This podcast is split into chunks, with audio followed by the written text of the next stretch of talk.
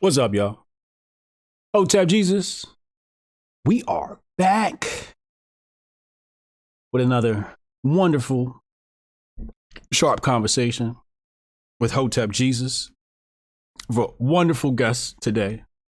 Y'all know how I feel about malls. This is one of my most favorite malls in the world. She's been holding it down on the tweeters. She's been holding me down. Been very, very supportive through thick and thin. Appreciate her coming on. She she she hit me up in the DM and said, "Hey, we need to talk again." And uh, normally I don't have repeat guests, but because I have this soft spot for Mars and I know what she has to say is very important, and I think these conversations between me and her are very important. I said, "Yeah, let me know when. You know, we'll we'll go ahead and get this thing scheduled." So this was about a week, maybe maybe longer ago, and I said, "You know, I got this Tuesday night slot slot open.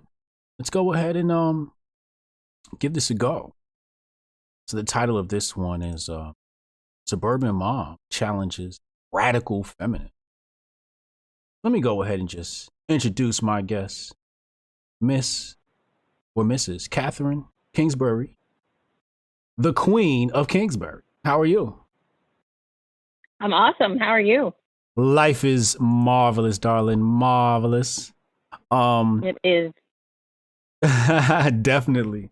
Um, so yeah, so you you you you came in my DMs and you said, Hotep, let me let me actually find the exact DM so I don't misquote you or anything like that. And um let me let me see. Yeah, I got a lot of stuff going on.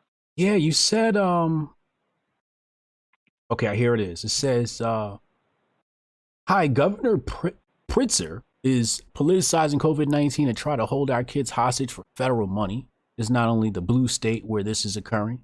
Children used as pawns in a political game running up the election. This affects their ability to compete for academic and athletic scholarships, especially in minority communities in Cook County College like Chicago. Meanwhile, the governor's daughter is competing in her sport across state lines, violating his own draconian COVID restrictions. There are several governors who are doing this stuff. Cuomo is one of them. Yes, he is. Uh, I've done my research, and there are millions of kids in the blue states affected and uh, parents are breaking the point, trying to be heard. We need a platform. So before we get into feminism, I want to address that and, Mhm. and, and see what your concerns are with that. Can you can you talk to that point? Yeah, very timely because, um, so funny story. Um, after that, I guess it was after, maybe it was before this. Um, I got uh, a, I was in a group on Facebook and they invited me to come out to a rally to do just like a supportive role to help them kind of keep the speakers in order. And we were doing a rally to try to open, you know, get awareness to open the schools because our schools, we haven't started school yet at all. This school year, we've been completely remote. And um, so I showed up at the rally and ended up talking to one of the rally organizers named Jacqueline Cook. She's great. Um, she uh, asked me if I would speak at the rally. So um, she put me third in line. And man, I have my hair done, didn't look cute or anything, but um, I had a lot of passion behind the purpose. And so I stood up at the podium and there was lots of news uh, people there and all of that stuff. And I gave a little speech, unprepared, no notes, uh, but I spoke from my heart. And um, so at the end of the day, I got home from this rally, and there was like 15 speakers, and everyone was amazing. Okay. For some weird reason, the the news stations decided to use my video, and before you knew it, it was me all over all of the local stations, and then on Fox and Friends the next morning someone called me and said, "You were on Fox and Friends." Uh, you know, just a snippet, a video of me with my hand in the air, going ah, you know. Okay. But anyway, it was kind of kind of funny because uh, what are the odds, you know? yeah. me, you know, getting. So the the, my, the point of all of this is that um, you know I'm from Texas, Yep. so this whole you know Democrat governor that we have is just he blows my mind all the time with the things that he does and says. And mainly he comes out and he does press conferences and says things like, well, because of the science, we've decided we're going to do X, Y, and Z. But Mm. he doesn't explain the science or tell what the science is or who the source of the data is or any of that. He's just making these unilateral decisions, which I find to always to line up politically. Now, if you think about it, so kids have been online. They were just about to start the younger kids this week. Uh, actually, today would have been the day. Um, school board uh, sent out like a, a like a robocall last night and said, never mind, we have some COVID cases that are concerning. So we're not going to go back to school. So everybody was all, uh, you know, you know, freaking out and sending each other messages. And then, wouldn't you know, the very next day, the governor comes out and says, these certain counties, which happen to be kind of leaning red in a very blue state, um, are not doing well with COVID. So we're getting ready to go back to some COVID lockdowns, phase three, for the next, you know, so for so long. And um, it's crazy. Like our kids haven't done sports, they haven't had a school. They're staring at a screen all day, every day. And all of the states around us Hmm. Now, listen, I'm not kidding. I'm not exaggerating. Every state around us, so they call, we call it the island of Illinois. Everybody's been in school. Everybody's been, you know, good at getting back into life. And um, we have the lowest positivity rate, the best COVID numbers, but the most strict guidelines. We're number 47th in um, how advanced we've come since wow. the beginning of COVID. 47th. Wow. So if you can imagine my frustration not only on behalf of me and my family, but we're doing okay. Right. I have a, I'm very fortunate, you know, but there's a lot of single parents, low income families, people that are really struggling through this, and they just keep changing, moving the goalposts, and everybody is upside down trying to figure out what to do with their kids, and it's a terrible situation. And I don't see, I, I feel like two weeks before the election, you know, oh, the irony of uh, and I actually told my husband this a few days or a few weeks ago. I said, watch, two weeks before the election, right when everybody's getting amped up to vote, he's going to lock it down again. Sure enough. Uh, called so, you. Catherine, Catherine Ben told you. I've been told you this was going to happen. And sure enough, it did. Hmm. So, yeah, there's a lot of very angry, very frustrated, very confused. And, you know, we're up against a lot. There's a group of people, you know, I call them the sanctimommies, you know, that every time you want to say, you know, I'm frustrated, I'm upset, I don't like what's going on, they come in and, you know, oh, you want everyone to die? You just don't care about grandma, you know, you know, all that yeah. manipulative talk. And it's really frustrating because these people are afraid. They don't want to put their kids back in school. And they've literally sent emails to the district saying, well, it's not fair if other people's kids go back to school in person because then they'll have a better experience at school and it will still be in a lockdown and that won't be fair. That's not equitable. I mean can you imagine? Right right. Don't you know stay at home if you don't want to go out. Uh, but anyway i'm not insensitive. I, I don't think covid is a hoax. I definitely understand there's issues but i also believe in common sense and looking the data up yourself instead of getting f- spoon fed like baby food all of these you know sketchy facts from different news stations. So it's getting me really stressed out mm-hmm. and annoyed. But this too shall pass and we'll get through it. Um, that was the segue to the feminism because I had a lot of women uh, attacking me and using a lot of kind of feminist lingo and tricks and things to try to make me feel bad okay. about you know my position and that kind of thing. So I thought, well, maybe we could talk about that. Mm. So yeah, yeah, that's why we're here, right? Uh, it's it's been very. You, it's been. What do you think? Yeah, it's been very frustrating. Um, I know Uncle Hotep has been uh, quite frustrated with the lockdown and yeah, mm-hmm. and his daughter and getting back to school. And I agree with you. A lot of this stuff is very much anti-science. Um, and it's you know you would think it would be you versus the state, you versus the establishment, you versus the politicians but it's you versus the sanctimommies, right? And it's like, it's like it's crazy. Fine. And the sancta daddies are popping in it too with their, you know, opinions, you know. Yeah. And it's fine that people have their opinions, but tell me if I'm wrong here. It seems like they leave no room for you to have yours. Correct. That's the frustration. We can both be we can both have what we what we believe is right for our families and for our kids, the issue arises when you judge someone else for a decision that they make for their own family. And not only do you judge them, but you do it vocally, and then you scold them and shame them and um, use manipulative language to make to try to shut them up Mm. And, um, you know, oh, we're so disappointed in the people in our community who are bashing teachers, which no one in our group was ever doing. We love our teachers. Mhm. Uh, we love the the administrators in the school. You know, our principals. Like all these people are really good people. The school board, on the other hand, don't get me started with that with those folks.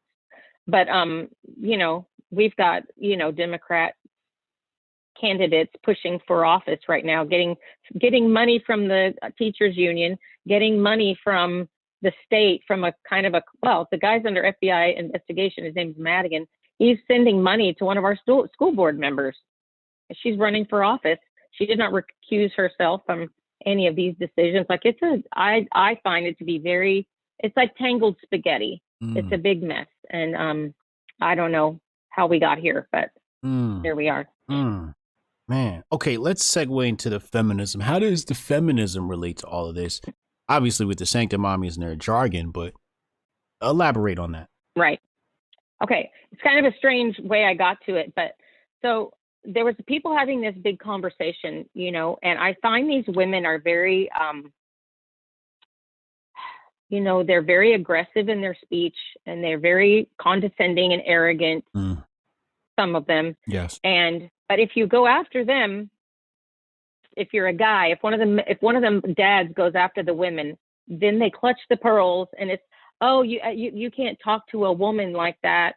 How how dare you speak to me in this manner? It's you know oh you know bring on the fainting couch you know or whatever. and it just really started to tick me off. It's like how can you go from you're being the aggressor, you're being you know rude and obnoxious and and then all of a sudden someone challenges you on facts and and kind of puts you into a corner and then you're going to throw out the woman card Mm. oh you can't talk to me like that i'm a woman and it just started me down this path where i thought you know this happens to me a lot i confront people on twitter or whatever when i find them being hypocritical about this issue okay. and in this case, I found it to be very hypocritical to get into a verbal, you know, tennis match on Facebook about your opinion. And then if a man comes in and calls you out, it's, it's mansplaining or it's, you know, he, that's what it, that was what, it, that was what set me off. It's, oh, now you're here to mansplain to me. So you can't explain anything to a woman if you're a guy or you're mansplaining Mm. it's such a cop out of epic proportions and so it it took me down the rabbit hole and then i ended up talking to someone else on twitter the following day and it was the same thing they were off going on about vice president pence and how he was mansplaining to kamala harris and poor kamala you know she she deserves better than him being such a misogynist and i thought why is she falling back on that she's a strong woman she's the attorney general of california why didn't she speak up and say, hold on, I don't need anybody defending me. Right. Nobody's mansplaining to me. But no, she doubled down on it and acted like a victim. And Mm. I'm I'm like, how do we have how will we come to this fork in the road where feminism and misogyny and you know toxic masculinity are all these subjects, but as soon as a woman gets hot under the collar and gets you know her butt handed to her in an argument by a guy, they play the woman card. Oh, you can't talk to me that way. Oh, you're mansplaining. You're manterrupting me, or whatever ridiculous term that they pop out. Uh, and it's just, it's it's to me, it's an insult as a woman to Mm. say if I was going to go up, like you and I, we talk, and some there have been times when we've talked or you've said, Catherine, no, I don't believe that. I think that's BS. I think what what, I think is X, Y, and Z, and I don't get upset. I'm not a wilting flower. Yes. I just take it. I take it like a man. Be careful now. All right, wait a minute. Yeah, I'm like a yeah patriarchy. I'm going. I'm in the dangerous water there. But anyway, it it it just got me thinking about. I'm raising a daughter. I see other people raising their daughters, and I find this dichotomy between equality and equity as a woman. Yet you can't talk to her like that or push her around like that. She's a Mm. woman. Even in politics, you know, these women are in in positions of power, and yet as soon as anybody corners them in such a way that it they feel, you know, like they've been bested in some way, that's when it usually pops out. yes. Is oh, you're being misogynistic to me. It's sexism because I don't like what you're saying. You're hurting my feelings, so it's sexism. And I I call, I just call BS on that. I think it's ridiculous. Yeah, I'm. I'm Do you see that happening? I'm I'm so elated that we're having this conversation. Um, I feel optimistic about the outlook of our country. That you're one of the people ready to come in front of a camera, come on a platform, and express these problems because I can't do it, right? Because it would be mansplaining and man interrupting and all of that, right? But when another woman right. speaks up and, and and and speaks against the mob, this is very very important and I think people need to right. support you and people like you. But I see it, you know, like I'm on this app Clubhouse, you know, and uh you know, I try to stick to the capitalism rooms and economics rooms, but they have other rooms that are mostly liberal dominated and these people are very rude and they don't have any room for dissenting opinions. And as soon as a dissenting right. opinion comes out, they play the victim card. Right. Yes. They're intolerant of debate of any kind. Yes. And they have a, it's an invisible fence that you're not allowed to cross and, or you get slapped down. It's like an electrical invisible fence. As soon as you touch it, you know, they come at you and um and, and i i'm about taking it down because as a woman i'm offended by uh people using feminism or sexism to shut down male opinions because mm. i have two sons i want them to be heard um but uh, but um I don't know. I, am going to read you this. I saw something can I just, in a book that I can. I, can I just interrupt no, sure, before you read that?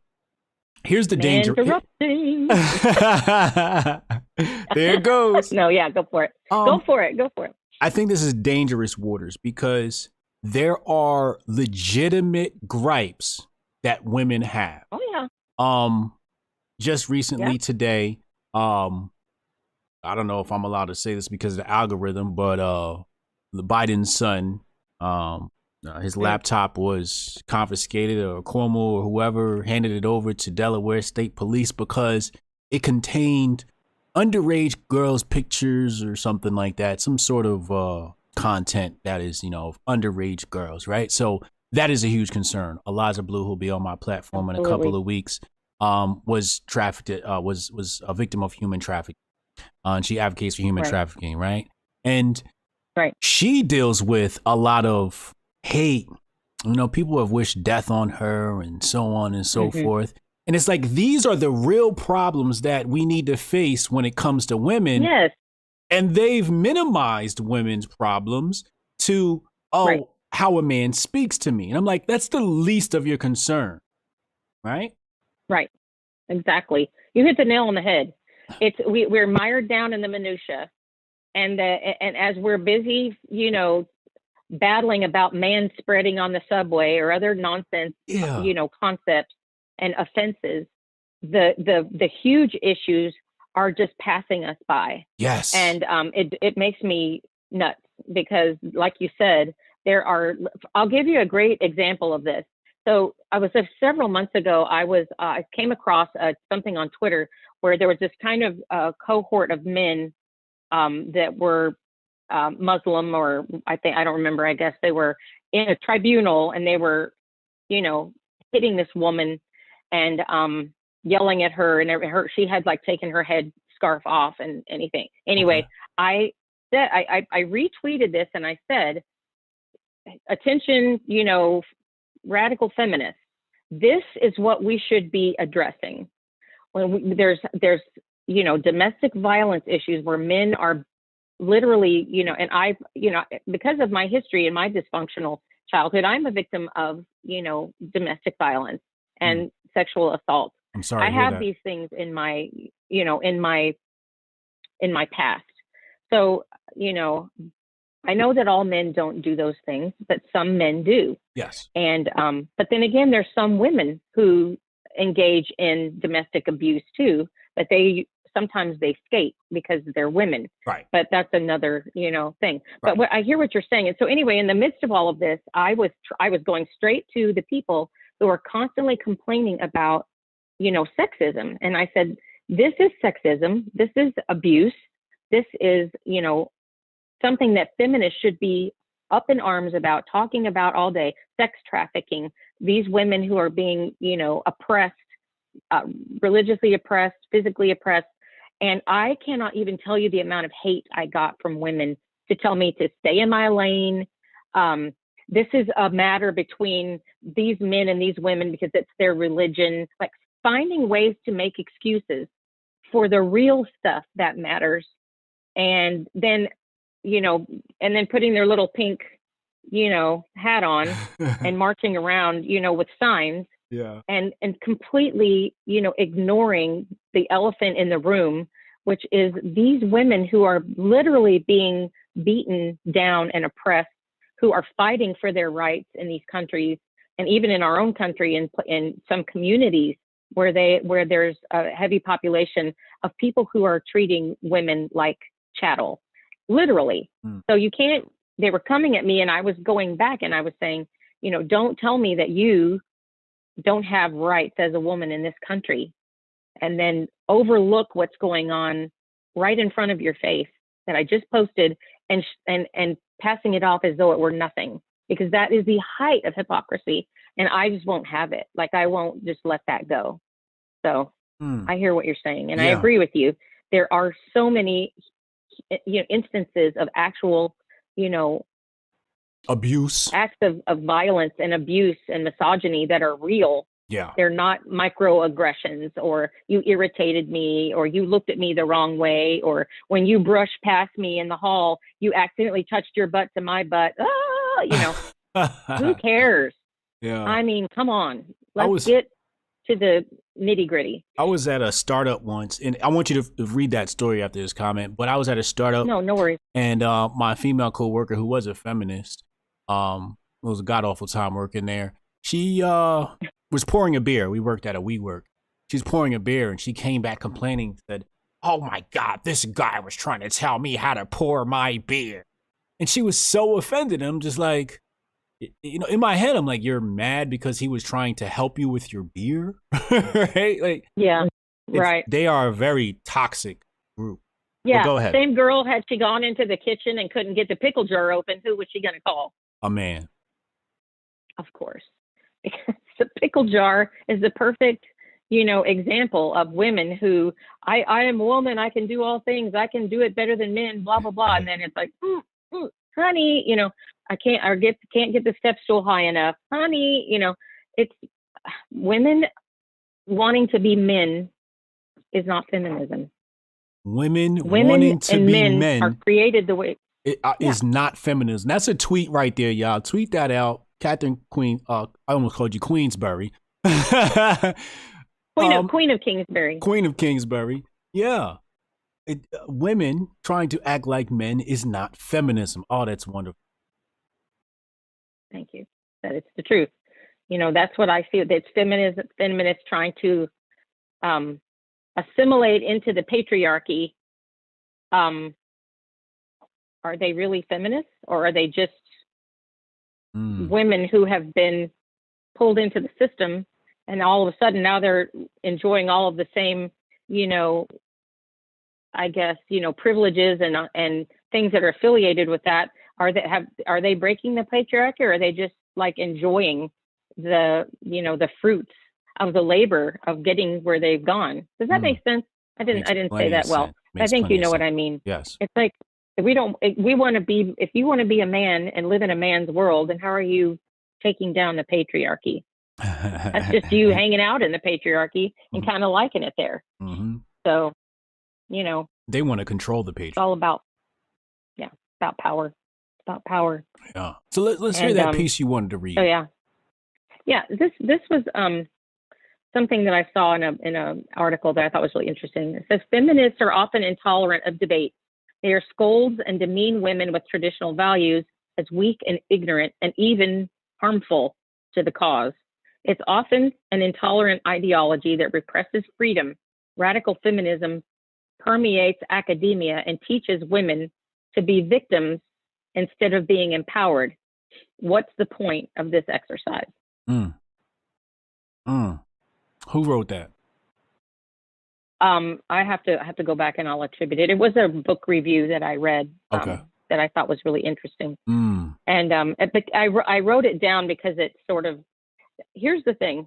I'm not busting on feminists who are after equality and equal pay for equal work. Yeah. And um, e- but, but I am I'm calling to the carpet the people who are wanting equal outcomes without equal, you know, contribution. Mm. So you don't get to have what everybody else has if you haven't done the work and put in the time. Mm. And I, and you know, there's just so many things that that feminists are complaining about.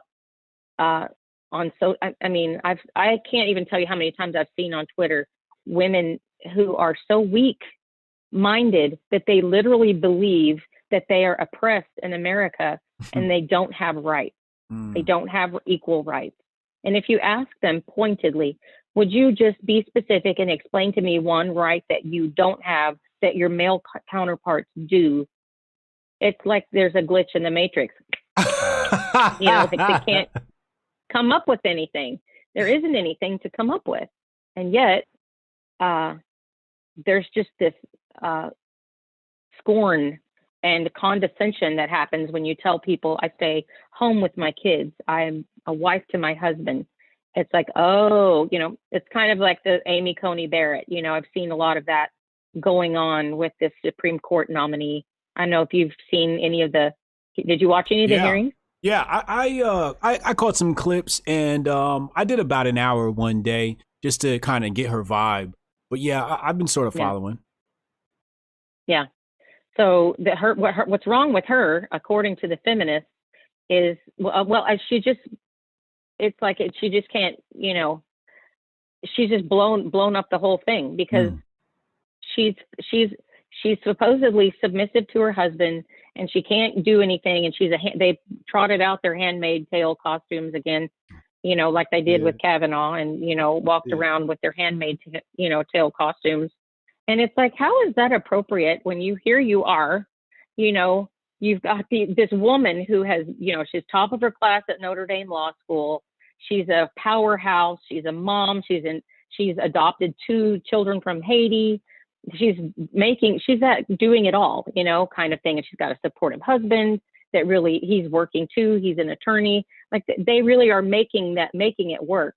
And here she is nominated to a supreme court uh, justice and they're finding a way to demean her because she doesn't fit the narrative Mm. And and, Like, and and there's not a how single feminist is that and there's not a single feminist to come to her side.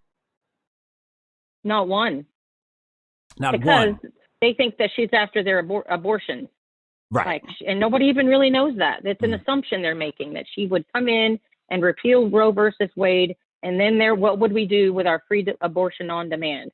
And Mm. I feel it's bizarre, uh, the feminist uh, relationship to their womanhood, because women have the ability to bear children, right? yes. And I think in some ways, feminist feminism teaches that that's that's going to hold you back. Mm. If you get pregnant and you are in a relationship and you raise your child, you won't be able to go take on the world and have that corporate job or be that senator or be that. And it's as though the other things don't matter anymore, like the, like raising your child. Uh, and you know, it's like the best job in the world. You know, being with your children and being with them every day, informing their life and informing them of your values and all of that stuff as though that's a negative now. If you're doing that, then you've, you know, sold out Mhm. and you're, you know, you're screwing up the movement and you're, you know, I don't know, it's weird. Yeah, yeah. Does your wife, your, what does your wife think about this kind of stuff? Are you allowed to speak on her behalf? Uh, you know, my wife's a shopper. You know, the, the the main thing she's thinking about is shopping. But when we do have these, when we do have these discussions, she's usually like in alignment with you, right? Like when I when she hears some of this stuff, like maybe you know from one of my shows, that she's like, "Yo, what the hell is that lady talking about?" Like, I don't agree with none of that. You know, she thinks uh, Mm-mm. she thinks these people. She doesn't even understand it because she doesn't live in this world. She doesn't see it. She's not on Twitter like that. Um, Right. so she, but when she does come across it, she's very much in alignment with you and I, and she's just like, Right. like, what did that lady just say? Like, oh, tell her to shut up. you know, like that's what my lady. Right, right. Well, I have an interesting anecdote to tell you. So we moved here from Texas. Now we're in a different area now in Texas. Uh, you know, in the South, women are feminine. I love my femininity. I love my, you know, I love my accessories. I love my hair. I like to, you know, I love being feminine. Mm-hmm. And and I and I be honest with you, like let's be real, okay? Being feminine is powerful yeah. in and of itself. Right. You know, trying to erase that from yourself to be more like a man is not going to give you power. It's just right. going to frustrate you and make you angry. Mm-hmm. Um, that's what it looks like anyway to me. Uh, not everyone. I'm not painting with a broad brush. I'm just saying. Um, so um, I've stayed. I stayed home with my kids. Thank the Lord, I've been able to be with my kids since they were little. And yes, it is boring sometimes, and yes, it is you know not glamorous sometimes. Right. But it's the best thing I've ever done. It's the best work I probably will ever do in my life. So important. Is being a mother to my children and a, a wife to my husband, who, by the way, I don't want to compete with. Right. You know, he's yeah. him and I'm me, and I we don't need to compete. I don't need to go do, you know, or we're not going to go do plank competitions and you know try to out, you know, deadlift each other. Right. That's not. We play in our own, you know, sandbox. But um, so we moved up here, and my daughter was in, I guess she was in seventh grade, and she got this project assigned to her to um, to write about a career that she felt was fulfilling and what she wanted to do when she got older. So she wrote this big thing about me and she made a poster with all these cool little cutouts from magazines. And it was all about motherhood and how my mom is powerful and she's smart and she knows how to fix things because I am like very mechanically inclined. I can tinker nice. around and fix stuff, you know. Okay. And um, you know, so my my um my daughter held me up as her hero in my job in my job that I do and she took it to school with pride and came home at the end of the day in tears because her project was rejected by her female teacher who told her being a mother is not a job and it is not a it's not a it's not a career and um i'm not accepting that because your mom is your mom but all moms are moms. And she, she said no my mom stays home all day and does her job like a, your job.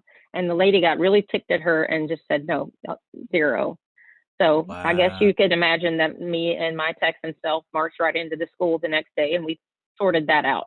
And uh, my daughter got a grade on Let's her project. go, mom! But, but, but I will say that um, that's the kind of thing that girls are being taught that you don't have value if you're a wife and a mother, a homemaker. Uh, vol- I mean, I volunteer so much of my time. I've built floats for the parade. I've raised money for all of these organizations. I've worked my rear end off being a mom. Mm. So I don't want some feminist, you know, woman from my child's school telling me that my job is irrelevant mm. or to demean me and tell my daughter in front of my daughter that what I do doesn't have enough value and that it's a zero. Mm. And so yeah, we didn't we didn't get a zero. Your job. We didn't get a hundred, but we didn't get a hundred. We didn't get a zero. Your job is more important than any job in this world. Period. I agree with that. Period. I've seen because I, you know, I'm a stay-at-home dad. Um, you know, I'm home here, and my lady works from home too, so I can't really say, you know, like that. But I see a big difference in the in the fact that we spend so much time with our kids as opposed to how some of the other kids behave. And the more time you spend with right. your kids, the the better they they come out. And and the teacher she wants she wants to raise your children. You know, that's the problem. She wants she wants to control yeah. how your daughter lives your life. But but her, the the, yeah. the, teacher's job is is oh, I'm disgusted by that story. I'm so upset about that. That's that's terrible that she would even have the audacity yeah. to do that. No, but we turned it into a learning experience in which I told her that there will be people in your life. See, this is the ultimate feminism to me. There will be people in your life that tell you things that you know in your heart are not true. Right. And they don't line up with your values, they don't line up with your family traditions, and you are to reject those things outright. That doesn't mean you don't listen and that you don't give the person respect to tell you what their opinion is. But when your um in when your internal, you know, when your conscience fires off a warning shot, pay attention. Mm. And um your values are your values. Don't let anyone talk you out of them. And um it's it's been a it's it's been a little bit of a weird ride coming from a a, a southern state where we prayed at the school and you know the there was a lot of stay home moms and we all just kind of respected each other and you know did you know cranked it out and did the grind every day and you know pick up lines and soccer you know football cheer whatever Mm-hmm. um there was there's when you came when i came up here to chicago there is definitely a, a sometimes not with everyone a lot of people are there's a lot of stay home moms in chicago don't get me wrong but there's a lot of people who are just kind of like oh so you don't work. Oh but did you go to college? Did you did you want to do anything other than being a mom? And it's like i did do things other than being a mom. And then i became a mom and then it became all about my kids because Wow. i only have one shot at this and um i had a consulting company before i was a mom and i have a, a custom apparel business that i started once my kids got older. So i'm not just a mom but but the most important thing that i am is a mother to my children and a wife to my husband and no you know screeching harpy eh, you know on twitter is going to you know back me down from that you know truth. Right, so right, right, right. did i say barking harpy Just right out without me even i have no gate i have no gate there's no filter no filter You don't need no Sorry filter on this platform. I, there's a screeching harpy out there who was offended by that i'm super sorry They'll be all right. Um, do you find that feminism is more about attacking men than it is about protecting women? Wow, that's awesome question.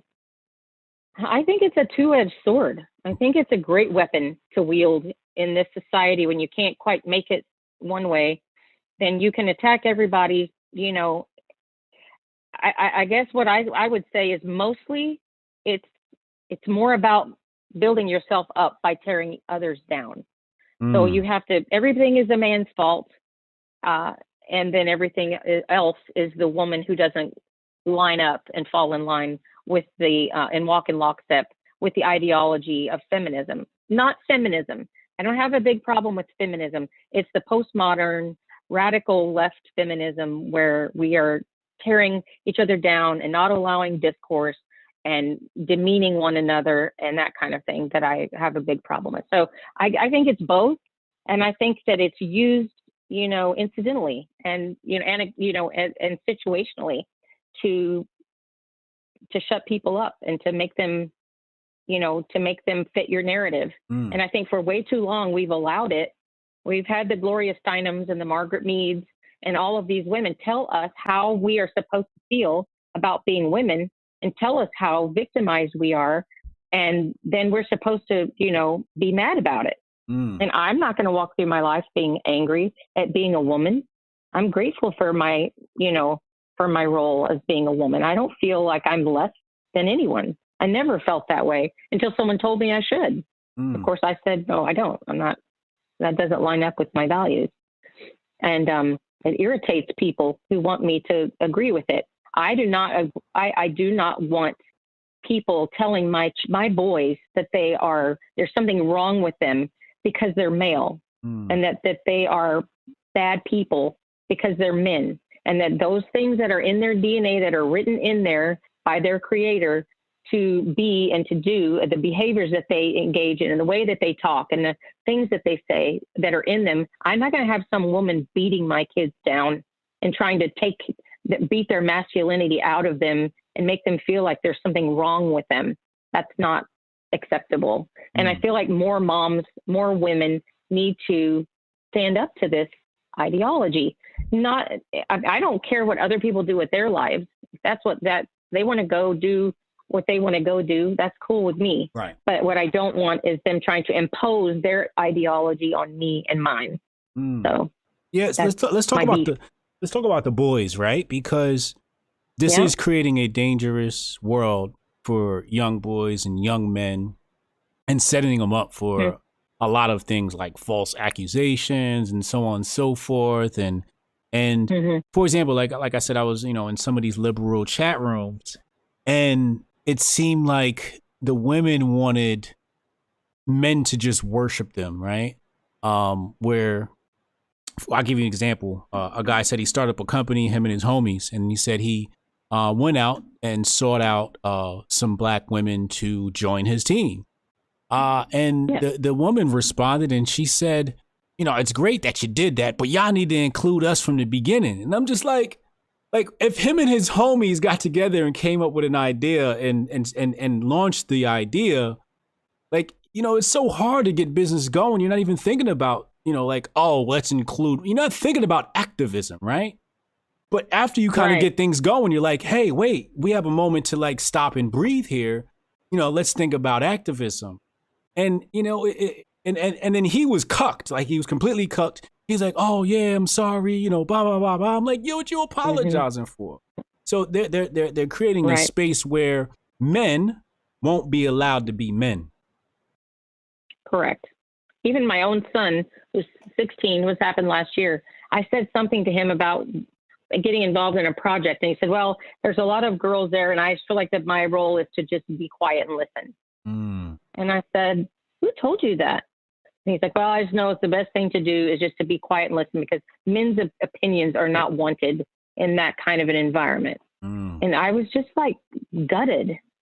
And I said, No, that's not your, yes, your opinion absolutely is wanted and needed. And if anyone tries to tell you different, well, then, you know, they're wrong. And I feel like there's this, there's this moral high ground that, that women have that are in this ideology that they are the be all end all moral authority of who says what, when, and how. They make up rules as they go along, this intersectionality and all of these things that, that, you know, that women's studies are, you know, teaching young minds. And it's like, I feel like we need to uh, eliminate this moral halo, you know, that they've got going on. Um, take take it off their heads, and and and don't give them so much power to impose their moral authority on everyone based on an ideology that not everybody agrees with. And honestly, it's it's I see a lot of um, American women with this kind of attitude if you go around the world and you look and see how other women are living their lives, mm. I find it to be the height of arrogance to walk around like a victim in the United States of America, complaining about their lot in life as women. When you look around you and you see what other women are dealing with in the world, it's the height of absurdity, in my opinion. And they have no moral high ground to look down on us, you know, deplorable, you know, women with our husbands and our children and our you know SUVs and you know and all of that and, and and act as though we're the problem and that we're doing something wrong and then trying to silence my son or silence our, our young men. It doesn't matter if they're black men or white men or indian men like it doesn't matter. It's men have a role in this in this society that's hugely important. Men are great leaders. Men are uh, very you know task oriented. Men have their their way about them that's super useful and women have their way about them that are super useful. We are always better together and we're always better when we allow each other to be ourselves but now we have all of this new stuff coming in where even I, I get tickled at women being so you know so focused on being women that they don't even realize that men are coming in and starting to be women too now they're and they're inviting it in. Men are beginning are coming into women's sports. Uh, and I get an amen.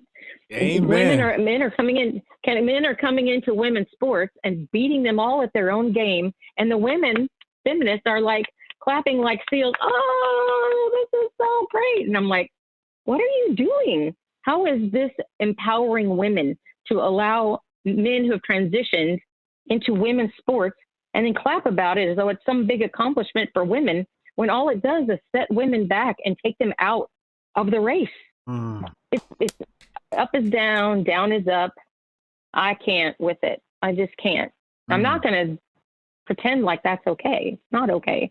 Yeah. Um, Young women need ambassadors that are women that are that understand this kind of stuff. Yeah, I was. That's uh, my opinion. I was on Twitter the other day, and you know, the in in the black liberal community, they're talking about black men need to do a better job protecting black women and black women are victims of domestic violence at the hands of black men. And then there was this viral video, and uh, this man um, had broken into, I believe, his ex's house, and she was videotaping him, and he stole her keys and walked out. And make a long story short, I started, you know, looking through the thread to look at the comments and get some context for the video. And uh, the man had two scars below his breast area. And I said, Whoa, this was a transition. This is someone who transitioned from a female to a male. But you know okay. what was missing? Accountability. There was no uproar saying, hey, this was wrong because that person was trans, right. they were protected. And I'm like, this so so the rules change if you're not a natural biological male. So I love the right. point that you brought up trans because that's it's a very slippery slope that we're sliding. It is a slippery slope, but I think it's something that needs to be addressed head on mm. without, uh, like, because I have nothing but sympathy for someone who is in that situation. It's a, it's got to be devastating uh, mindset or way of living to feel that way in your own body, and mm. I hmm. have nothing but sympathy for that.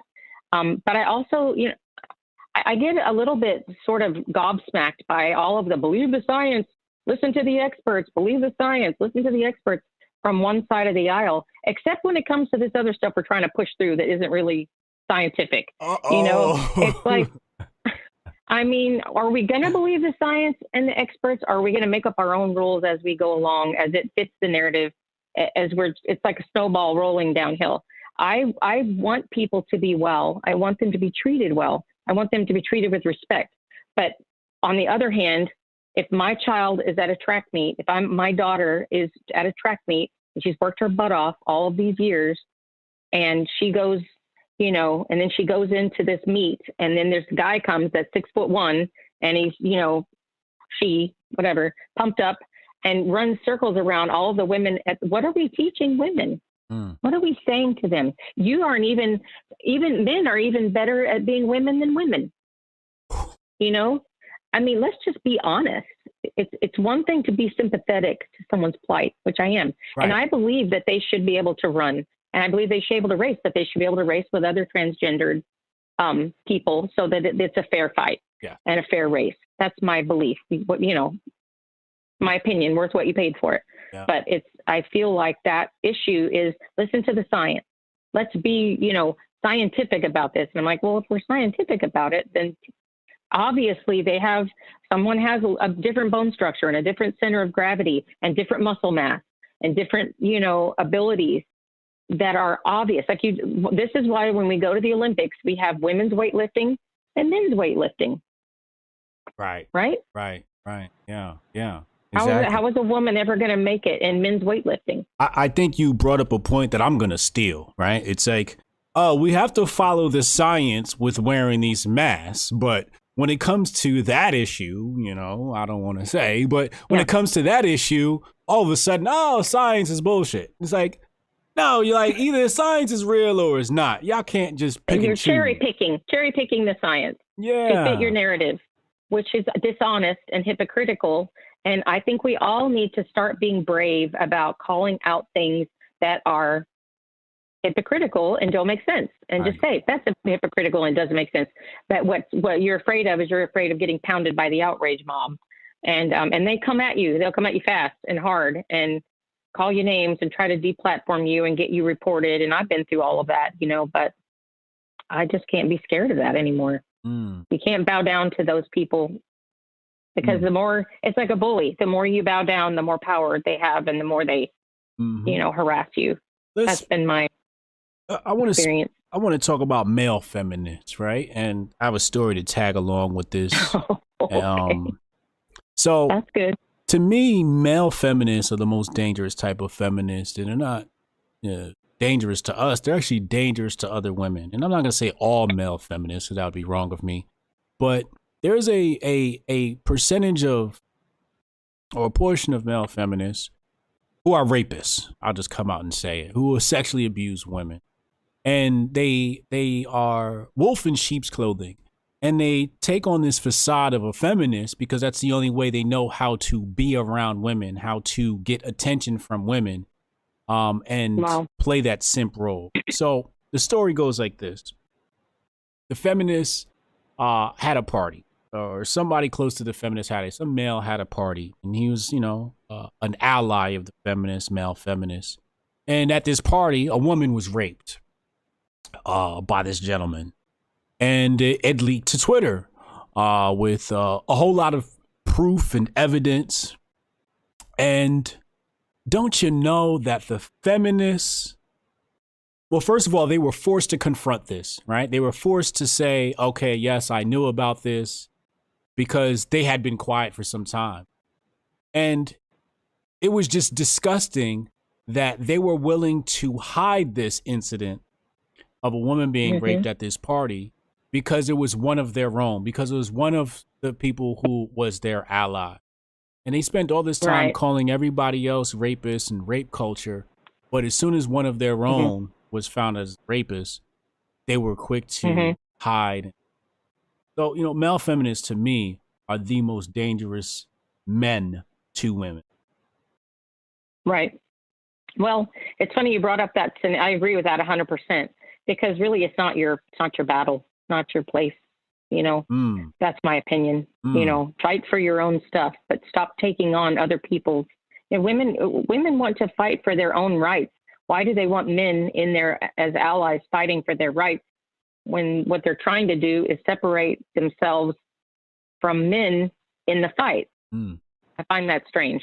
You brought up the party scenario, which brought up another anecdotal thing that, that I was talking to a friend about the other day with regard to women and the, you know, we're we're women, we're we're doing our own thing, you know, don't, you know, mess with us. But Mhm. the college culture. So I have a son in college now. Since I talked to you last, he's in Colorado, living Okay. his best life. And um, we, we've had to have some talks about, you know, getting into these situations and things like that, where the rules are different. Um, so back in the day, many many years ago, um, if you were if you went to a party and you've been drinking, and a guy went to a party and they've been drinking, and something happened, and you ended up in the morning doing, God forbid, the walk of shame, that Mhm. was on you. Right. You shouldn't have been drinking that much. You should have, you know, you have to take be re- accountable for your own actions, your own re- be responsible for your own behavior. And th- but now, as I'm hearing it, um, if my if not my son, he doesn't drink, but like if a kid, a boy is drinking and a girl is drinking, and they have the same level of impairment, they have two different levels of responsibility right now in the world that we live in. So if a man and a woman have a have a thing going and the woman regrets it the next day and says, "Well, I didn't give my consent," it's automatically the guy's fault. Hmm. But to me, it doesn't make any logical sense that if you and the guy are at the same level of being impaired and he doesn't really can't really consent either if he's in the same boat you're in. And you can't really consent because you're too drunk but you still did something you shouldn't have and you're both responsible for being you know doing the wrong thing and making you know or whatever the right thing it's not me to judge. But this whole thing of saying the next day as a woman well i didn't give my consent because i was too drunk. So that's rape is absurdity and it's very scary to raise men young men in this environment where women are taught. And now to me this is is is antithetical to women's empowerment to tell a woman you're a victim if you make a bad decision and you and you do something dumb or irresponsible. You're the, always going to be the victim in this scenario no matter what because you're a girl. How is that feminine feminism and how is that empowering women to give them an out or a path if that kind of situation comes up do you see what i mean i find that very bizarre Yeah. what do you think of that am i off am i off base No, no. Um, it's sticky though. It's very sticky, i know right? I know. Um, Yeah. I and i guess it I depends think on the circumstances but yeah, there's a lot of nuance and particulars of each incident, right? But there are Yeah. guys who purposely get a girl drunk for the purpose of knowing that she's gonna lower her defenses and not make the right decisions, right? Right.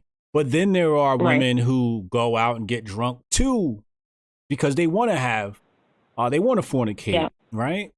And it's Right. like, how do we, how do we judge these situations, right? Yeah, it's very dicey. Yeah. You know, it's like, how do it's we judge these? yeah but it, it, it boils down to personal accountability and responsibility, which I find very lacking in the society that we live Mm. in now. And as parents, we have to do better. We have to teach our I kids agree. Yeah. I- personal accountability and responsibility. It's you do what's right for you and keep your wits about you, and that's not going to happen. And yes, I know that some, I, I- it's not. I'm not talking about date rape, drugs. I'm not talking about that kind of thing. Right. That's a different situation altogether. Yeah. But I am talking about being responsible for your own behavior, and um, don't expect someone else to bail you out of a of a situation that you've gotten yourself into if you're a you know co-conspirator in the anyway you know what i mean yeah. it's just so i just find it strange that women are supposed to be empowered and yet you're supposed to be treated with kid gloves like, It's i feel like there's a Yeah, it's like you a- get a- all of the strange- power with none of the responsibility and accountability. that's what i was trying to say Yeah. Yeah. Yeah. Yeah. That doesn't. so that doesn't and, make and sense decades and decades and decades after after feminism started are we better off than we were Hmm. Hmm.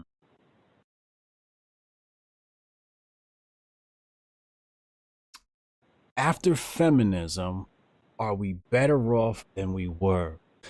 Um, I wouldn't. i mean are we, I are think- we I think happier? are the children thriving i mean yeah. I, there's a there's Look there's there's state there- we're in.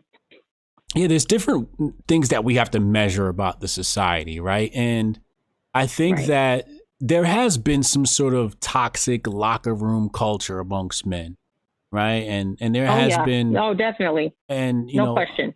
you know some of that has been checked right? And uh we have to hold other men accountable and our friends accountable about how they talk to women and, and how we view women right? And me raising Right. boys i'm very particular about how they watch me interact with their mother and other women um you know and, and Right. have that level of respect um so in some ways it's gotten better in some ways things have gotten uh, a lot worse um Yeah.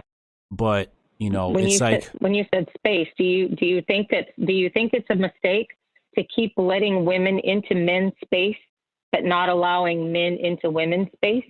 So men have kind of gotten chased out of their own space. like which spaces don't are you talking about think- Well, like um, you said, locker room, and it made me think about. Um, this is probably a very unpopular opinion, um, and I, it's not really an opinion; it's just an observation, which is like football. Perfect example. When I used to watch football, it was like that was where men were men and men were doing man things, and the guys were talking about football on the sidelines, and the guys were. And then suddenly it was like, well, we have to watch what we say because we have women reporters in the locker room, and then it was women on the sidelines talking to the players and interviewing them. And and it's like I, I feel like women are more and more wanting to be in men's space mm, to be to feel equal to be in the men's space. But where do the men go when you've chased them out of that space? Mm, and then mm, mm. and where, where where's their space you're, you're it's like Oh. the the old fashioned you know like going into the study for cigars and brandy you know but the women are you know banging the door open and saying we want cigars and brandy too so it's like where where do the men go for their space yeah are we just going to keep going in like the blob and like permeating every male space so that they don't have a space of their own Mm. Is that is that is that what we want to do? that's a it's an excellent question. that's an excellent idea um to springboard off of. I i you know that's something i hadn't thought about and you're absolutely right. They are taking away male spaces and like the locker room was our space too where we could just you know say sometimes some inappropriate things. Inappropriate things are said in movies and tv and comedy and it's just like we have to be pc in the locker room. And and it's like eh, you know that was our opportunity to kind of like let loose and and and so that Be men, and be alone, man yeah. Without- you know, the, without the the uh, the eyes watching yeah and um listening, waiting and judging. Yeah, and there's a super chat here from it's black star. Thank you very much. Uh he says shout out to hotep jesus and shout out to catherine for coming on and providing an awesome perspective. Thank you man. Yeah yeah she's she's uh connecting some and turning on some neurons in my brain right now absolutely love it love it awesome, awesome. Um, um, let's talk uh, sex work. Right. So, Mm. um, it seems like sex work and feminism uh, have now come hand in hand. And there's two stories I want to uh, relate to this topic. One is the fact that uh, Hugh Hefner was one of the big financiers of either first or second wave feminism. Um, and Yep. he, this is the guy that had Playboy, right? Hugh Hefner. The man, yeah. Yeah. Um, and then now, uh, third wave feminism, um, is like pro sex work. And, and it's sad because it's affecting young girls, right? So for example, there's this new singer, uh, Malu, uh, Trevejo, I believe her name is pronounced. And, uh, she just recently turned, uh, 18. And, um, the day after her 18th birthday, she goes to her Instagram and says, Hey guys, do you think I should uh, open up an OnlyFans account? Which means at the age of 17, maybe even 16, she was thinking about exposing her body for cash. And it's like, is that what we're breeding for young women? And so some people spoke up and say, hey, yo, like, that's not cool, Malu, you know, like, stick to your singing, you know, do that. And the feminists came out in droves and were like, no, it- you're you're being anti-sex work and all this stuff. It's a lot of toxicity coming along with that. Yeah. Well, it's it's a that's another one of those things where it's like reinventing the word empowering, where you're taking something that's that's that uh, for for eons has been sort of a degradation. It's like a last resort that you Mm. would do something like that uh, because there wasn't anything else you could do to survive or make it. Um, and now calling it empower empowerment, which I um, I don't believe that that is empowering, and it's all you know it's it's none of my business what other people decide in, in in the United States of America. If you're a girl or you know and you're of age or whatever, and you decide you want to do that as a Christian woman, I'm completely against it Mm. because I know, and I'm I'm old enough. I'm never you mind years old, and I've seen a lot of things in my lifetime, and I know that no good thing comes out of that. It seems like a good idea at the time, but after time goes by, it leaves scars on the inside, battle wounds on the inside. Um, every time you give a little piece of yourself away, and um, I see girls doing this, thinking they're empowering themselves, and they're being cheered on by you know these you know feminists telling them, yeah, take your power. That's your power. Your power is your sexuality. And then finding themselves broken and on drugs and messed up because on the inside, they're doing damage spiritually and they're doing damage emotionally and um, and mentally because they're they're undervaluing themselves and trading something precious for money and um, I don't see I don't see it it's a, as empowering at all. Um, I see Right. people using it as a way to manipulate people into telling them that it's empowering. But at the end of the day, do I think it's empowering? No, I don't. Yeah, um Sabir said uh it's in gaming too. Yeah, the gaming culture Yeah, is is quite interesting. Um but yeah, young girls are getting used to exposing their bodies for for cash um on Twitch and so forth. Not completely nude, but you know, still Yeah. um when, when you when you take a when you're a woman, I'm speaking as a woman, so I think I can do that. When you take a, a body part and you make it transactional, ooh, um, you're you're doing something down deep that you don't mean to. But I see, you know, you're taking a, you know a body part, an intimate part of yourself, and turning it into a transaction, and that is never going to leave you feeling. And maybe it's it's like any other kind of drug. It's like an endorphin rush or a you know, or dopamine hit or whatever to be able to say, oh, I did this and I got this attention and I got a hundred bucks or whatever. But it chips away at your self esteem over time, I would think. And at some point, the transactions just become demeaning. And then, and then you, it, it's like anything else. It's like any other drug. You have to have more. You have to show Mm. more to get more. And at the end of the day, you've just given yourself away and um, and then you then your your memory banks are full of these transactions, right? Isn't that Mhm. what would happen? mm-hmm, And then Mhm. what, how does the person go into adulthood and into motherhood and into uh you know, their adult life after having done these things, after having made these transactions and still feel whole after giving away so much of themselves? Mm, mm, yeah. Um, I can't wait to have uh, Eliza Bleu come on. She's going to be able to talk to that point. I'm not a woman, so it's, you know, and I've never been a Yeah. woman. Well, It's I'm not a sex hard. worker, so I don't know. Y- Maybe. I maybe I don't know what I'm talking about, but I, I am a woman, and I do I do know women, you know, who've been in situations back in the day where you know they've done things that they've had to do, and you know, like I I see both sides, but I don't see it turning into. Um, I don't. Okay, let me just grind it down to the bare bones. I don't see it as empowering Mm, it may be a means to an end and it may be something that you do you know for now maybe you're cardi b maybe you make a whole you know a persona of that and everything and then you make a lot of money and that's just what you want to do but i don't see like an, an end game for her that's going to be positive yeah. maybe i'm wrong i hope i'm wrong i hope i'm wrong i hope when she's 60 she can look back on her life and say wow i really feel empowered by all those videos and all that stuff i said and all those things i did but i don't know yeah. I can't tell the future, but I can't see a great Yeah. uh, ending to that. Yeah. I don't know. I think I think sex work for many is uh, a means to an end.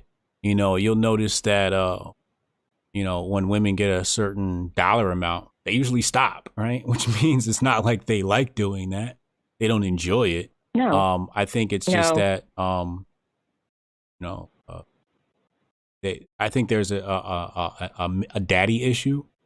Um, I think there's um, Mm.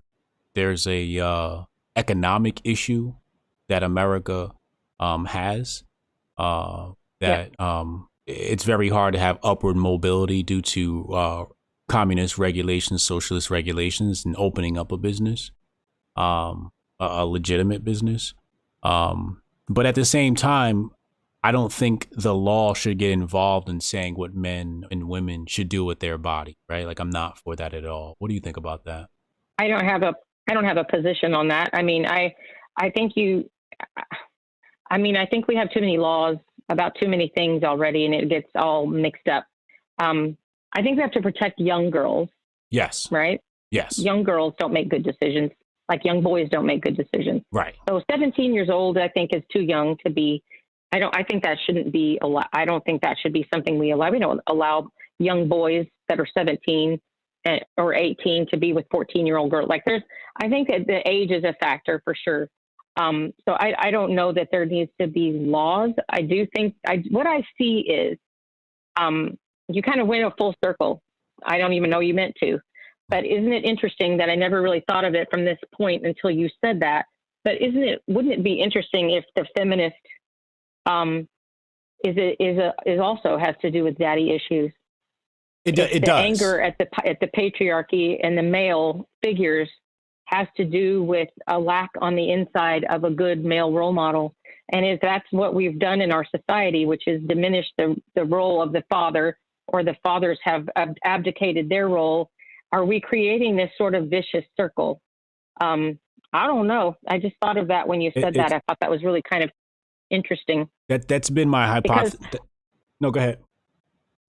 Well, last night, funny, the, uh, uh, timely thing. My daughter was watching Intervention. I've been having my kids watch Intervention since they were really young. What's intervention? because intervention intervention is like a reality show where they show addicts and Oh, their okay. lives, and then they have like an intervention and they try to get these people help. Okay. Um, I I feel like a lot a lot of sex workers are tied into the drug trade and being dr- addicted Mm. to drugs and stuff like that. Mhm. But in this um, particular episode, there was a young girl, and her sister was talking to her and saying, "Please don't do this. Please don't do this."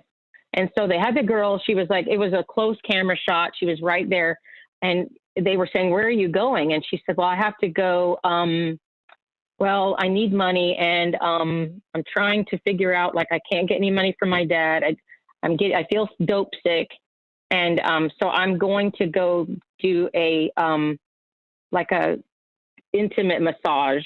I think Mm. that's what she called it, or like a an erotic massage. And Mm. she and she kind of rolled her eyes, and then her face just dropped. And then she looked up at the camera, and her eyes were like dead. And she said, this is the least favorite way I have to get money, but at the end of the day, this is the only thing I have left to sell. And I was just like, oh. And so that's that's an interesting thing that happens, I guess, in the life of a woman is at no matter what happens, I always have this one last thing to sell, which is basically my self worth and my dignity. But she was doing it because she ran out of options.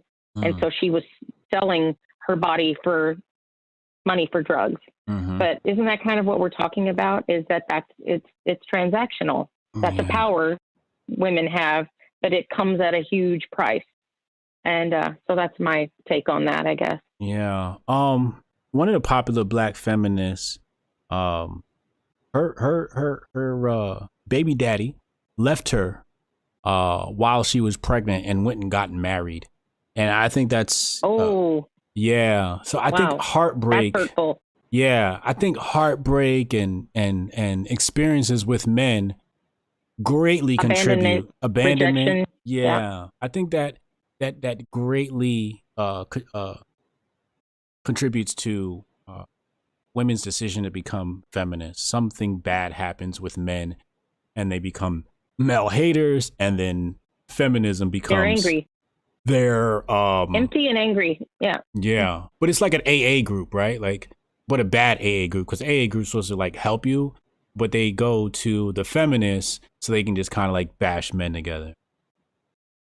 I don't. I, I, I guess I like to. I like to kind of slide in with this uh, with a little, you know, ca- caveat, which is Mhm. there's a lot of feminists doing a lot of really good work okay, that ha- that are moms and that are, you know, that are, you know, I, I have family members that are very into feminism and they've raised raised beautiful daughters and yeah they've you know I, I don't have a lot of contact with them but I know they're incredible parents they have it's a you know two two person families I, I think there's a level I think there's levels of everything. You can go you can there's always that you know you can do this and then you can go woo you know and you can go too far with something. And so I think I don't want to disrespect women who are feminists who are fighting for you know for self-worth and autonomy and you know and and self you know and having their you know the, the dignity that they deserve. Like those things you know and being respected in the workplace i like i think all of those things are really important and i think that's good work to do i Mm. think when it goes to the level of like wanting to bust the society down and tear everything up and men are bad and women that don't do what we think you should are bad and this is this is i'm going to read this to you this was um Je- Jessica Crispin is like a big time feminist who doesn't think feminists today are doing enough okay, feminism. That's not good enough. But this is her. This is what she believes, and this is what I think is the bitter root that is just is is is affecting many. Is a biblical verse that says that. Careful, you don't become the bitter root Mm. that you know that that corrupts many. Mhm. It says, I'd like to set fire to a patriarchal, to all patriarchal religions, to the idea of a male God. In short, everything, everything has to be reimagined. The world is bad. We need a total, total global revolution. I don't know what we would replace it with, but let's just blow the whole thing up. Uh, but that that's that's her um, ideology is, Hmm.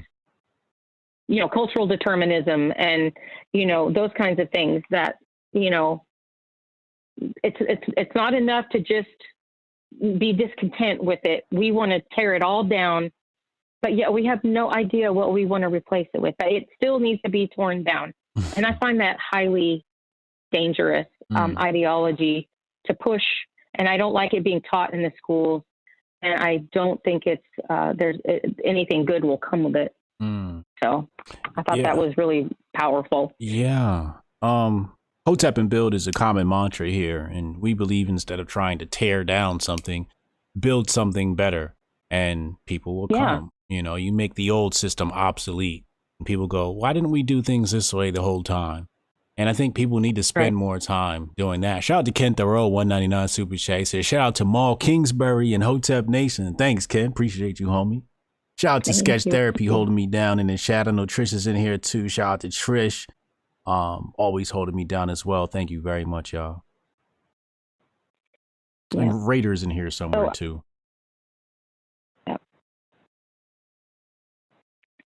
So I guess I hope, and I hope it doesn't backfire. And I think that's what I can, I'm concerned about. And I see kind of things at a tipping point or at a where the where we've just moved the you know moved it so for the pendulum so far this way that there's nothing else left but to swing and um i see like uh, like there's a lot of litigious females that are like everything that happens at my job if i'm fired is sexism so are women going to be hired as much if we if if we start this if we go down this path and we just want to do the scorched earth you know kind of methodology of get of, of, of getting our point across that's what concerns me.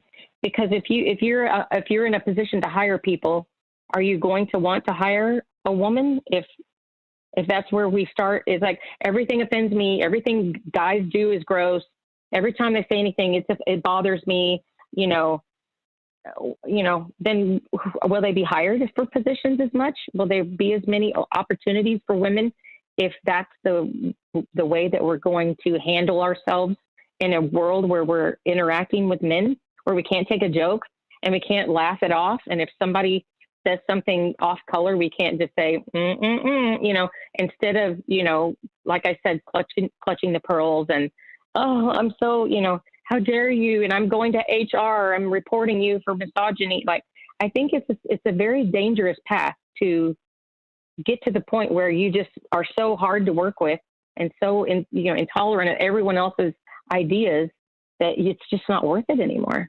Mm, mm, yeah. I don't I don't know. Yeah, we're at a crossroads right now and how we move and I okay. think that um what you're doing is is definitely um the first step towards combating this evil and that's showing face, speaking up, speaking out, speaking yeah. against um, and I just want to thank right. you just being brave and having this conversation with me. I appreciate you giving me the opportunity to to uh, come on your platform and and share these ideas. And I you always leave me thinking about things and, uh, and and sometimes even questioning myself, which is a good thing to do. Let's all do more of that. Um, and and even just like you said, the neurons are firing. I'm thinking about things that maybe maybe I'm not right about some of these things, but maybe maybe there's more to it. Maybe mm. it should be explored. Mm. Maybe we mm. should all be exploring these things. Yeah, I think uh, God gave me this platform for a reason, and I don't think the reason was for myself. You know, I didn't plan right. on doing interviews. It kind of just happened after the Bitcoin debate. Um, a gentleman was supposed to be a part of the debate, and I, I swapped him out with somebody out last minute. It was I felt bad, and then um, I said, "Look, bro, I'll bring you on my channel. We can come and talk." And then it just kind of like started. And i'm just like now i'm in this lane where i'm interviewing people but i'm saying how important it is to have this platform for people like yourself you know? So i'm just glad that i could provide that platform. Now you took some notes. Um is there anything left on that wonderful piece of paper um that you wanted to cover? um, yeah i think that one of the other things that i did want to cover is that um is that feminists talk a lot about um marriage Mm. And I think it would be remiss of us to discuss feminism and radical feminism more specifically don't have issues with you know with first wave feminism or with protecting women's rights like that i'm on board with yeah. it's the radical feminists that want to blow up the that that don't respect marriage they want to reform marriage they want to reject it outright or they demean people for marriage or they make fun of women who are in marriages because they're submissive and this and that. And I just I feel like that's um, that's the one of the, the the the points that really bother me the most is that is is radical feminists think that or some not all I'm not like I said painting with a broad brush here but think that marriage should be abolished there's we should just have these relationships where everybody gets to you know have civil unions and we should all get the same benefits people do if they're married except we just should abolish marriage because it, in their mind, which is completely wrong, like a, a Christian marriage or whatever, it doesn't even matter if it's a Christian marriage, then they believe that you as a woman are selling yourself out or you're submissive to your husband and that that is, you know, that you're you're giving away your power. And mm. nothing could be further from the truth in well, in my marriage right now, the way things are, I know there's a lot of marriages that, where there's a different power dynamic, and I'm not insensitive to that. But if you just look at the the actual, um, you know, sanctity of marriage, what the what the what does it do for people? You know, the partnership of marriage, the the partnership of parenting, the way that it's set up, and I'm uh, totally 100% believe that it's you know a God given, you know, gift that a man and a woman come together, build a life, build a family, and leave a legacy. To me, that's like what it's all about. And so when I see um, feminism, feminists on social media denigrating other women for their relationships, for marriages, for pregnancies, for not doing it, not doing it right, not you know, it drives me crazy. And I guess what I would say is if if, if people would just mind their own business and stop trying to decide what's right and what's wrong for everybody else. And people may say, well, that's hypocritical of you. You're a Christian. You probably think things are right or wrong for other people. And that's true. I do. I have my own set of ideas and ideals and beliefs and traditions. But I'm not about running around making people feel bad about who they are. That's not my religion and that's not my that's not the relationship I have with God that I'm allowed to do that. But I think when when you have a whole group of people whose whose big deal is judging how other people do it. Like I said, Amy Coney Barrett, perfect example. Someone like myself, who uh, I used to write a blog and it was pretty well read. And every time that I would talk about, you know, you know, my husband, you know, he's the boss, or I'd make an offhanded joke, I'd have people pouncing on me. Don't say that. Don't say your husband's the boss. Or I'd say he's the captain of the ship and I'm the first mate, or I'm the co-captain. Don't say that, you know. And it's it's like that's how it has to be in a relationship, regardless of it's the man is, you know, is the one who's making the decisions or the woman. You can't have two pilots at the same time. You right. can't have two bosses at the same time. That's correct. So somebody has to somebody has to has to move over and let somebody else take the lead. Yes. And I think it's beautiful. I don't think it makes me submissive. I, I, I tease people all the time online. I'm like, you know, I'll go make you a sandwich. You know, like I'll, you know, I love my role as a woman. I love my role as a wife, and I do defer a lot of decisions and things, my for finances or things that I just don't really have a great grasp on. Mm-hmm. He's the guy. He's my go-to. He knows things I don't know. He sees things in a different way. And so if, if everybody saw things just like me, I would make so many more mistakes than if I have a, a steady person next to me who's helping me when I can't see what I'm doing myself. You know, it's like having a mirror. If you look in the mirror and all you see back is you, you know, then you're only seeing one thing. Mm-hmm. So I guess, you know, I believe that marriage is sacred and beautiful and important.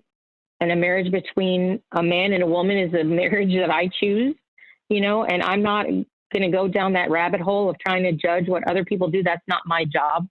Um, and I'm not taking that on, but I do get frustrated with the feminist idea that if you submit to a man in a marriage uh, on decision making or parenting decisions or whatever, that somehow you're weak. Mm. And, you know, the Bible says, let the weak say, I am strong. So, like, uh, whenever my husband and I are together and I'm in a, and sometimes I have a weak moment and he's strong and he pulls me out of it, and then vice versa, that's what the partnership was designed for. And that's the beauty of it and that's what the create what why God created it that way in my mind. And um, I don't see how anyone would ever find that to be um, a negative unless they've never experienced it themselves. In which mm. case, it'd be easy to tear it down. Uh, yeah, someone who I don't. I, th- I think this goes back to like you know how they say you know uh, before you can lead, you must first learn how to follow. So yeah, you know, I think that's what it is. These women have never followed a man before, and that goes back to the absence of the father in their life. So therefore, they don't. They, yeah, so they want to lead, and they don't know how to lead. Um, but they damn sure don't want a man to lead them. Uh, so there's a lot of uh, there's a psychosis there. There are yeah. psychological problems. Uh, there's a need for therapy. Uh, but you're hitting on a lot of points, man. This is this is super powerful, super super powerful. Yeah, I'm glad we did this. Yeah, absolutely. I think it's um, good. Uh, All right, I'm gonna look at my notes. I think I'm. I think I've exhausted. Sam um, Baker. Oh, one other thing. Yeah, one other thing too that I want to point out is um, I, I was reading. Uh, so I, I was talking. To, well, I'm not going to bring up the abortion thing right now because mm. let's not go there. But Right. um, there was a there was this thing where they, these women were arguing about kids are a liability, and this is why we should have a free abortion on demand, Mm. and that men, if you do, like no womb, no opinion, no uterus, no opinion, you know, all of that kind of stuff was going on in this conversation. And I said, you know, why do you revile masculinity so much that you would get with a man, you'd find him, you know, you'd find masculinity appealing in a moment, and then what make what you call a mistake, and then whenever it comes time to decide what to do about it, no uterus, no opinion. You know, mascu- I revile masculinity. Masculinity has no place in this decision. And to me, it's just, uh, I think people need to really rethink that. Um, Mm. that whole chain of events there is like you either you're either for the masculinity or you're not. Obviously, you were for a minute or two, or ten, or however lucky you got that day. But um, you know, sorry, you know, if I offended anyone with that, but you'll be okay. Um, but I just find that such a strange, you know, that's just such a strange thing to say. No uterus, no opinion. You can Mm. you can't if you're a guy, you don't get to have an opinion about a woman if you don't have a uterus. Mm. I mean, why is it the uterus? You know, like why no cervix, no, you know, opinion or no, I don't know, whatever else we have. No vagina, no opinion. Yeah, yeah. That's right. No vagina, no opinion, no, you know. But I mean, then why do, why isn't it the other way around? No Uh, penis, no opinion. You know, uh, we have opinions about everything to do with men and what they think and what they do and how they dress and all that. You know, we tell them what to do all the time. I'm, I'm you know, that's what we're famous for. Are you going to wear that? Uh, you know, I, I just could just see a guy saying, "No penis, no opinion. I'm wear what I want." you know, I mean, it's just it's just a strange hypocrisy that goes on where women feel like they have that, like I said, that moral halo, where they get to tell everyone else how to feel, what to think, what to do, and then when a man wants to have an opinion about something that clearly involves him uh, making the making of a child, then all of a sudden it's no, no, it's my body, my choice. No uterus, no opinion. Mm. You don't get to have a, you know, a say. And I mm, find that just like repellent. It's like, mm. of course a man should have you know an opinion about something that intimate and that important Mm. so yeah. anyway that was on my um, notes i yeah. saw that Yeah, I think um Angela King Stanton, Angela Stanton King, I'm sorry, uh, who's running for office in Atlanta, uh, black politician. Um, yeah i love her yeah, Yeah. she speaks to that point, I think, eloquently. Uh, is well thought out and well studied. So I love the work that she puts in on it. Um, I don't know what to think about it, right? Because I personally am not interested in telling a woman what to do with her body, right? Like, I feel like Mhm. unless she's she's the- your wife in which case you have a, a stake in it Yeah, but Right. that operation is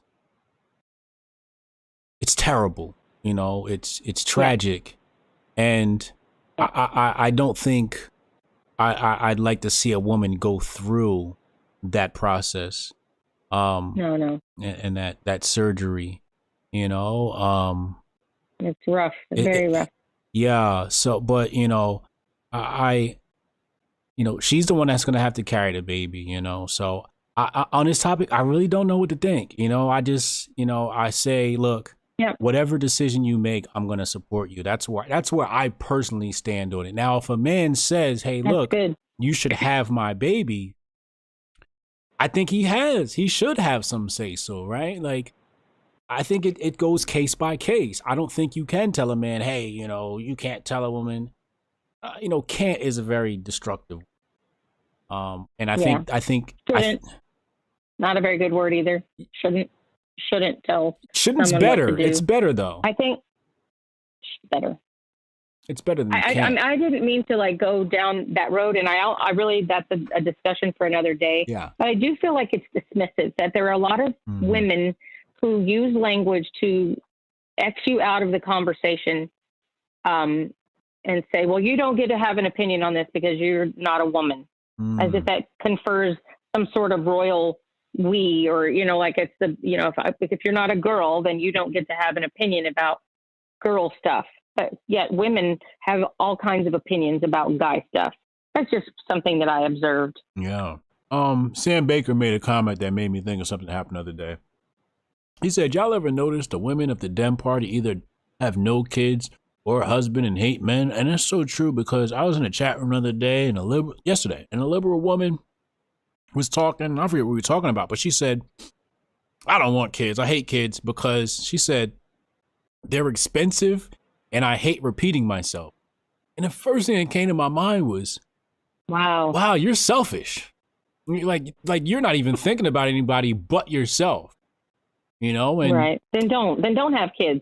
I, she definitely by should not. Right. yeah, she's Yeah, the last person that should it- procreate. She was probably young too. I mean, I used to didn't think I wanted kids when I was younger. I was like, oh, it's too much. Mm. Uh, and then, you know, God put a desire in my heart for kids, and then I was told I, I had a one percent chance of ever getting pregnant. So um, And now you have two. I immediately, I now I have three. So go Three. figure. Never, never say never. But um, but yeah, I think I think I think there's a lot of selfishness in um, feminism and the radical feminism, where it's all about how I feel about what men do, how I feel about what men, you know, what they've done and what they think and how they act and how they smell and they're thinky and they're, you know, and they take up too much space and they're this and they're that. And it's all about, it's really all just self centeredness is, you know, I want my own, I, I want more space. So you should have less. Mm. You know, I don't want to smell a, a smell. So you should, you do this. Like, I, I guess in my, in a way, just that behavior of the way that it's like diminishing men, demeaning them, putting them down is just, you know, it's something we just shouldn't do. Mm. Um, but I don't know how you, it's not something I do. It's not how I'm raising my daughter. And I have hope because I see my daughter and her friends, um, you know, I don't see them going down that road. I mean, I guess it, I've already explained to my kids there are college degrees I will pay for, and Mm. there's college degrees I won't pay for. and you know, humanities, I'm not paying for that. You know, Uh-huh. women's studies, not paying for that. Mm. Liberal arts, mm, you know, I'd rather put my kid through plumbing school, to be quite honest, than I would Mm. to put them through, you know, humanities right. because you know unless they're going to be a psychiatrist or a sociologist or if they have a specific thing they want to do but just to go to school to get a degree to be in debt just so that you can be told by a bunch you know scolded by a bunch of people to, that you're a victim and you're you know you should be angry at the world and you were you never had a shot in the first place like you thought and Mm. your parents lied to you about that and and then they come out angry and upset and frustrated and don't know what to do with themselves and I just I, I just want them to have uh, like a, a plan, um, and I'll fund that plan if it's a good plan. But I'm not just gonna, you know, throw you out there and you know, you know, figure it out uh, in that kind of a environment because I don't see good things coming out of that. Mm. Not to me. Right. Some people may see it and think this is great. I love that my kid is thinking this way and doing these things, and and that's great. That's good for them. And I'm not trying to impose my own will on other people. I'm just telling you what I think and what I see. My observations are my own.